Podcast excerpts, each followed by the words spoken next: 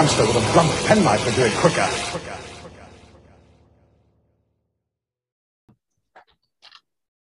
Welcome back to Hamster with a Blunt Penknife with your host, Stephen from New to Who, and... Joe. Oh my God, you're way better at this than me, honestly. Do you want a job? It's unpaid, but sorry about that. I can pay you in Doctor Who merchandise. Stephen, why are we here today? We are here to watch and commentate on The Invasion, one of the great stories of the 1960s, and I think the greatest Patrick Troughton story, just on a personal level. We're up to episode 2, so we have just had the introduction of Vaughan to us, and I think he might be in league with the Cybermen. Or an incredibly elaborate Meccano set. Yeah, he hides in the closet because it's a secret shame of his. We've all got things like that in the closet, honestly. In fact, you know what? My closet was my embarrassing thing when I was younger, because I used to reenact the end of Revelation of the Daleks, episode 1. You know, when the statue falls on... I used to use my closet for that and be going, back to the statue! And then I used to throw the closet on myself. I've heard you tell this story before, but it's no more credible the more that you repeat it. Oh, who does that, Joe? I know, unfortunately it's true as well. That's the worst part. How did you get out from under the cupboard once it had fallen on you and repeatedly? Oh, no, I didn't let it collapse on my head or anything. Like, I would hold it, but it would, you know. I was young, you know. I was a very devoted fan, okay? Yeah, sure. I mean, last week I reenacted Dimensions in Time, so I'm still at it, you know? Oh, yeah. Yes, you are. What can I say? I want to introduce you to a new concept before we get into episode 2. It's called Existing Episodes of Doctor Who. And the concept is this. Pictures move and their sound. Yeah, it's amazing. No. Mm-hmm. Oh, yes. I don't know how I'm going to take that in. Wow. After the stylish animation of episode 1, it may be a bit of a stretch, but we'll give it a go. Okay. All right. I'm unconvinced, but let's give it a go. I'm gonna count you in this time. Okay. So in 5, 4, 3, 2, 1. Let's go. Do you think that Patrick Troughton looks very sinister in this title sequence? No, I think he looks quite like the cosmic hobo that he was always described as in those elusive tomes, like the making of Doctor Who, that I read years before I actually got to see any surviving footage of Troughton. So no, I don't think he looks sinister at all. I think he looks like a kindly old uncle. Mercurial? Mercurial, yeah. That's definitely a word to describe him. Now, I just said that word, but I don't actually know what it means. I do this quite a lot on Hamster and Blunt Penknife, you know. I think there's an element of the literal around it. So mercurial in the sense of Mercury, the element, but also the god, also known as Hermes in the Greek. I think there's that sort of wandering, aspect of the Doctor's character. That's obviously what the show is all about. But mercurial in the sense that he's always changing as well. We don't know what properties he has in full, but also as a liquid metal, he's able to take on other forms, which is obviously what happens in regeneration. So I think it's a quite apt word to describe the Doctor, but Troughton in particular, yes, mercurial is a great word to use. Do you know what? The last 90 seconds is precisely why you podcast, you know, okay? Honestly, you're incredible. You are incredible. Did you notice the handheld camera work there that was being done when Jamie and the Doctor were being pursued? That's unusual in the 60s. How's that done on film in the 60s? I want to know. I mean, they were big cameras as well. Yeah, exactly. You got to think there's some poor cameraman like juggling this enormous behemoth of a camera. It's got like 3 guys behind him trying to support. You know how it's a bit skewiff. Maybe that's just because it's so bloody heavy. It's like, I can't write. And I don't know if you noticed that was John Levine in the car pursuing him. Definitely did notice John Levine there, yeah. I've got another question for you then. And that is, how on earth did John Levine go from being this fabulous undercover sexy agent to being naked in a nappy in The Time Monster. Yeah, I still don't know that one myself. Oh, look at these two. Look at these two. There is one thing about animation. You cannot replicate Troughton's facial performance in animation. Yeah, absolutely. But the other thing that you can't replicate is what did he actually get up to on screen? Like, there's a moment that's coming up where, right now, I think it is, they'll sit down in the gutter and start playing cards. Yeah. Now, that's not scripted. You know, it wouldn't be documented anywhere. And I just wonder how many more of these little grace notes. Look at him like a child staring, smiling up at his... Unit. There's a line in a minute, and I swear it's ad-libbed by Troughton, where he's like, would you want a cup of tea? And he goes, yes, and a pat of cake biscuit. And I swear that's Troughton. I bet that weren't in the script. I'm sure it's ad-libbed. Didn't Barry Letts say in The Three Doctors that Troughton would give an approximation of the script, just whatever kind of came naturally to him? Like, I'm sure he was more on script than people say, because otherwise the scene doesn't make sense. But sure, by all accounts, it drove John Pertwee mad, who was word perfect. Yeah, two very different styles of acting there, and personalities to go with it as well. And again, the mercurial second Doctor.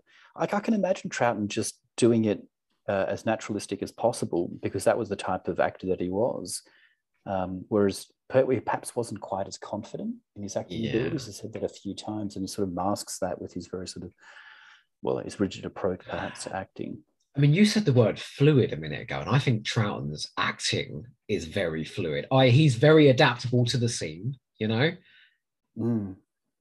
Yeah, and I think we were talking about this when we spoke about Moonbase as well. One of his qualities is that he's able to sort of blend into the background and be unnoticed, and that's a lot about his physical performance as well. You know, he's a short little man dressed as a bit of a hobo. He can sort of get lost, as opposed to someone like Pertwee, who, you know, like a bright light bulb, is very much unmistakable. You can't miss him, can you? I also think that Troughton has the Tom Baker ability of not playing the lines as written. Like, he gives them a new spin. There's a line in this later on where he goes, oh, you're a fool, Vaughan. And he says it in a really playful, really fun way, whereas any other actor would be like, you're a fool, Vaughan, you know, like playing the drama. And I like that, because I call it dangerous acting, because you never quite know what he's going to deliver. But it's really exciting to watch. Mm. So here we are inside like an enormous aircraft, is it? Spy aircraft? Yeah, which they use again in the Capaldi-Zygon two-parter, don't they? We sort of bring that back, Unit as a mobile task force in a very kind of, again, Thunderbirds way. I don't know. I kind of like the idea. It wouldn't have been wonderful if Unit's headquarters during Pertwee's era was also the back of a plane like this, and they just sort of zoomed around the world fighting aliens. Better that than that building that kept shifting locations every episode. Yeah, I've got theories about that, see, because I'm a Doctor Who nerd. I like to think that in... season 7 and 8, that it's sort of the back end of St. Pancras Station, but then they kind of move to, you know, the home counties at some point in season 9, but that they're both kind of Unit HQs. It just depends on where the location's required. I don't know if you noticed, but in season 11, they had to relocate to a school, because in season 10, the building ended up in the Antinata universe. I don't recall that building ever coming back, you know. Yeah, that's a really good point. Yeah. I wonder how they explain that. Oh, sure, they just didn't, did they? Can we just have a moment here, just for me here, just for how incredibly dashing Nicholas Courtney is. Like, there is a leading man. Yeah, absolutely. And there's that twinkle in the eye that, you know, Moffat has said many times defines the character. He's so arch and playful, and he can't quite take the Doctor seriously, can he? Still, you know, making a nonsense of it in your TARDIS, all that kind of stuff. I mean, if you'll forgive me a Tom Baker impression, he's Nicholas Courtney. He has the same sort of quality as Arthur Lowe, you know? It's sort of, he's the funniest man in the room and he doesn't even realize it. Like he delivers, apparently by all accounts, he had no clue how hilarious, but he delivers those lines so straight, like so seriously. And yet he's so funny. Yeah. Or did he? He's just... Did he know? Like, really? I think deep down he probably did know. And a lot of that's probably due to the fact that his comic timing is so superb in so many scenes. And I'm going to sort of ignore things like The Three Doctors, where he just comes across as a massive idiot. He's still funny, though. I still think he's hilarious in The Three Doctors. Yeah. With the material that he's given, he still sort of shows that comedic ability. But it's just fantastic that he becomes essentially the Doctor's best friend for quite a number of years. He's such an important character for us. The scene in Planet of the Daleks is the one, not Planet of the Daleks, Planet of the Spiders, that gets me. You kind of see him here and they're just building a relationship. And then the bit where he's got the watch out and the Doctor looks at him and goes, a bit too much, eh, Alistair? You know, and it's like, wow, they've come a long way, this pair. But even in comparison to him and Pertwee in season seven, where it's very acerbic, isn't it? And there's a lot of tension between the two of them. Mm. I mean, it's not going to help the fact that the Brigadier murders all those Silurians, and I don't think that's really properly sort of played out afterwards. It's sort of forgotten when it should be a real source of further tension between them. But it's also on the Doctor's part, you know, the Third Doctor is the character that goes through his own arc, and that sort of acerbic nature that you mentioned starts to wear off as rather beautifully he's the exile who finds a home in his place of exile, which I think is just such a touching, lovely way of taking that character forward. But here we are at the beginning, I guess, and it's Zoe and Isabel. How good are these two? And this is the alcohol scene, isn't it? Yeah. And it's Zoe doing the complete opposite of what she would have done in the Wheel in Space, which is rely on technology and be a slave to it. And now she's having fun with it, and well, she's torturing it essentially, isn't she? Yes. I think she's learned that lesson that the Doctor sort of states early on. I think it is in Wheel in Space. Logic is simply allows us to be wrong with authority or something along those lines. Don't tell me you haven't used that line, because I have. Oh, I'm sure I have at certain points. Stephen, people think I'm devastatingly witty, and yet I'm just quoting Doctor Who lines all the time. It's amazing. I used the one about... That's what makes you witty, Joe. What is it? All of those decades spent imbibing this show and all of its, lore and wonderful wit. Do you know the one I use the most? You know... The inverse. You're the classic example of the inverse ratio between the size of the mouth and the size... And people just look at me like, have I just been insulted? Yes, you have. Yes, mate, you have. Oh, look at this pair. Like, is that you being dirty again? Isabel Watkins. No, not at all. Isabel Watkins would absolutely appear in an Avengers episode, wouldn't she? That kind of swinging 60s girl.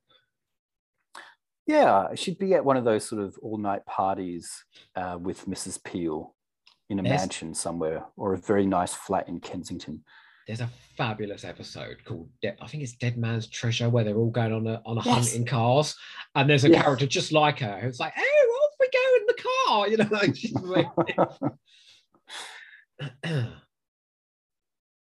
see, this plays out very spy thriller now. Yeah, we've got this CCTV footage of this fella who went into the building, and he was never seen again. Yeah. All sort of played out over maps of London and all of that kind of stuff. It's just like, how could you not love this? There is so many just wonderful examples of pop culture that are thrown in. And again, we were talking off mic earlier. It really benefits for the fact that it's set in an identifiable location, which is contemporary or then contemporary London, which we haven't had too much of. And this is obviously a blueprint for Unit and beyond, but it's also a bit of an aberration or a standalone in the sense that we never get this story or the feel of this story ever again. Certainly the scale. I don't think you get the scale of this.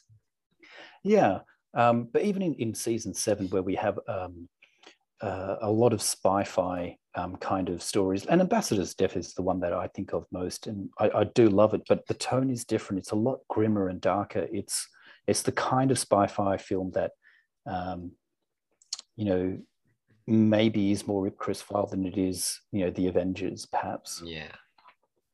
What I find really interesting is Pertwee leans into the sort of James Bond role, whereas Troughton pushes against it. So in a minute, like he's so irreverent, and he's going, you know, oh, prepare this, and he goes, what is that? Is that a tank? Like, you know what I mean? It's like he's in the genre, but he's not playing like the obvious role.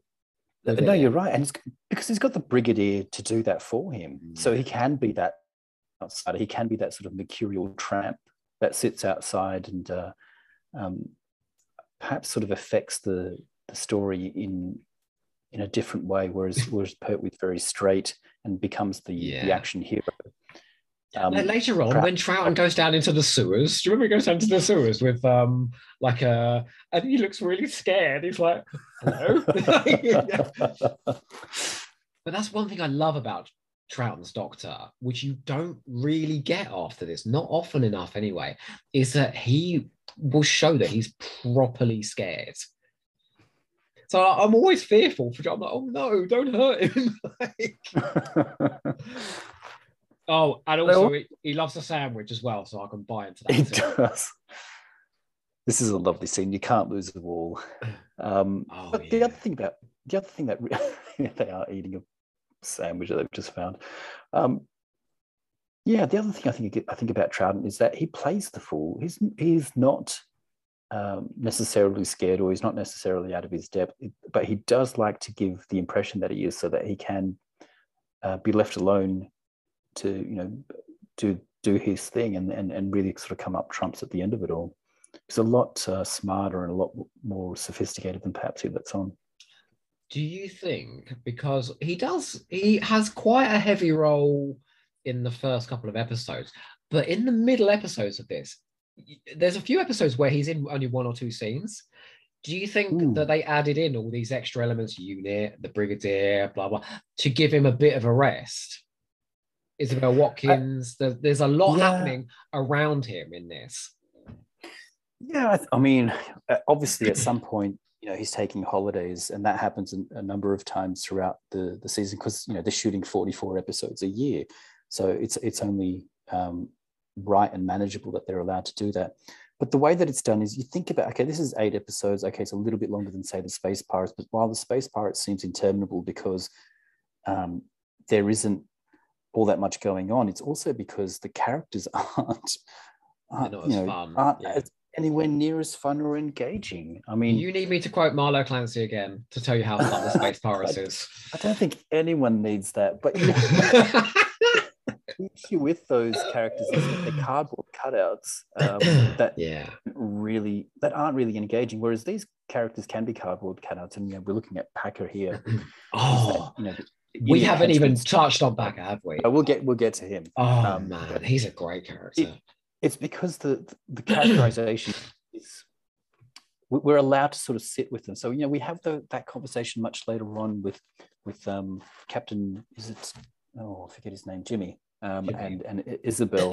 Yeah. And, you know, are you stinking rich? Like that kind of chance in an 8-episode story to spend, you know, a handful of minutes with the characters and having them engage in nothing more than just, you know, character development. Yeah, I think it really benefits this story. I mean, just look at that angle alone there, looking up at that, very dramatic. Yeah, I mean, he's always finding ways to make this story, or any story he directs, visually interesting. Now that's Camfield. Now, I know you'd think, well, that's the director's job. You know, they should absolutely be doing that. You compare him to some of his contemporaries. Correct. And they're not doing the same thing. Yeah. No, he's much, much, much ahead of the game. There's this wonderful story where that Terrance Dicks tells, where he's like, you know, that Douglas Camfield was in the BBC canteen with his head in his hands, like lamenting his career. And Terrance Dicks goes, I mean, take it with a pinch of salt, because you know a Terrance Dicks story. Terrance, but, yes. Yeah, but he goes up to like, well, you know, what's up, Dougie? Well, that, and Douglas Camfield's like, you know, oh, I want to be this like fantastic arty director, and you know, I keep getting all this work as, you know, as an action director. And he sat down, he's like, Dougie, it's a fine thing to be an action director. He goes, and you'll never be out of work. And it's true, he never was he? I mean, he was always working. Yeah, right. He's my classic Doctor Who director, and I think the reason for that is, you know, all of the things that you've said in terms of his innovative style and dramatic sort of framing. But he's treating this like a movie. Yes, he's shooting this in a way that is using that filmic language that is so different to the sort of, you know, BBC Limegrove, Studio D, you know, three cameras, very sort of flat direction. And he can afford to, because he's on location there with films and whatever else. But it's also just inherent in the way that he shoots any other Doctor Who, whether it's on location or in the studio. You know, you talked about the Web of Fear recently on Hamster, and just the amazing effects of his direction in basically, you know, a crappy BBC studio that he's able to put together. It's amazing. So convincing that London Underground thought that they'd filmed on their premises. You know, but I mean, if you ever needed endorsement as a director, for them to accuse you of actually going on location when you've managed to make a studio look like a genuine location, like, yeah, quite right. Astonishing. And it's very interesting as well, just how much the location quotient has increased with each season, because there's a lot on location in this story, isn't there? Like, unusually so, I say, for Doctor Who in the 60s. Yeah, but you're right. Season 6 has a lot of it. Obviously, the war games, they go to, is it Brighton Tip, where they do a lot of the filming there. We're in the quarry for the Dominators. And again, for the Crotons, we've obviously got a lot of London shoot as well here. So fabulous shots of the Ice Warrior coming over Hampstead Heath with the sun behind him in Caesar Death. Absolutely, and that's Michael Ferguson's trademark shot there, isn't it? He repeats it again with the Ambassadors of Death. Fantastic, iconic moment. Other thing I think Douglas Camfield does not get enough credit for, because he gets credit for how expensive he makes it look, how dynamic he makes the stories look. I think he's incredibly good with actors as well, and he drives some of the best performances. I mean, I'm talking about this, Kevin Stoney in this, some of the performances in Inferno, some of the performances in Seas of Doom, the performances of Julian Glover and, good grief, Gene Marsh in The Crusade. Mm-hmm. Like, he absolutely gets the best out of his actors. And that is, I always say Graham Harper is like the modern day Douglas Camfield, in that he can direct with dynamism, but he also puts together a great cast. Yeah, no, I 100% agree on all of those counts. And this is why Camfield is my favourite classic Doctor Who director. There's nothing that he can't do. He's able to get the visuals. He's able to get the performances. He's able to cast magnificently. I mean, even to the point where he got John Levine spot on, and he picked him out of basically the extra in the background, right? Because the original Benton, who I don't think we'll find out their identity, just proved to be unreliable. So I was just like, yep, here you go. But you know, John Levine's three best stories are this, Inferno, and Terror of the Zygons. Correct. And they're all the ones where Dougie Camfield's making him take it seriously and really give a good performance. You're absolutely correct. Couldn't agree more. You get an indulgent director who's just going to let them arse about like the Time Monster, and it's, you know, it's fun, but it's on a different level, you know. Yeah, of course. I mean, and there's a lot of fun to be had with the Time Monster if you take it for what it is in its own terms. But well, yeah, I'm forgiving of it. I'm a sucker for the Unit family, and I can watch it happily. But maybe it's the fact that John Levine feels that he owes Camfield so much, and so he gives so much in his performances in those stories. I mean, it may be a bit disingenuous, but I still think his best performance is as a Yeti in The Web of Fear. I mean, he was incredible in that, honestly. You really have a difference between the extras?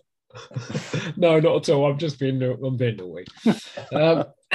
But like, to put this in sharp contrast, imagine if Richard Martin was directing this. No. I just actually can't imagine it.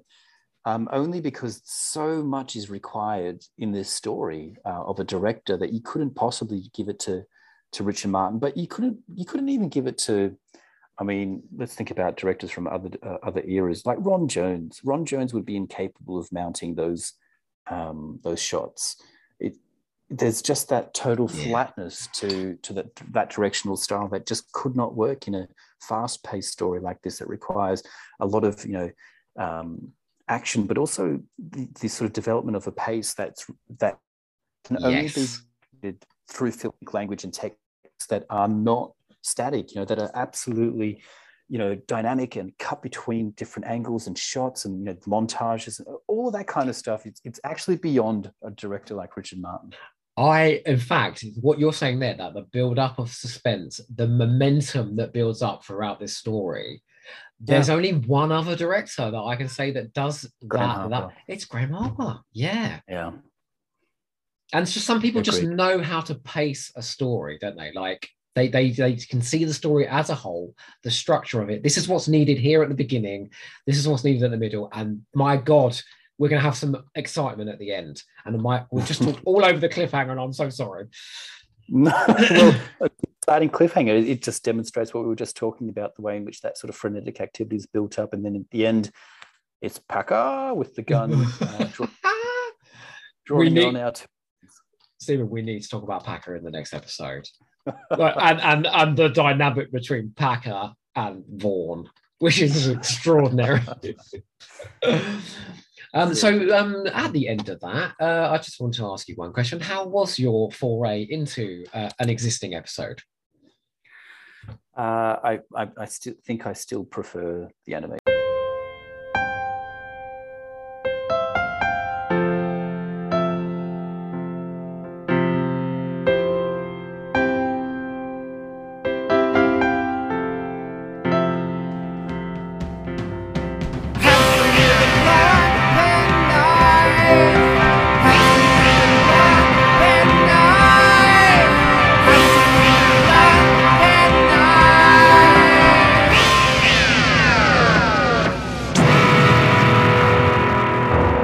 Hamster with a Blunt Penknife would do it quicker.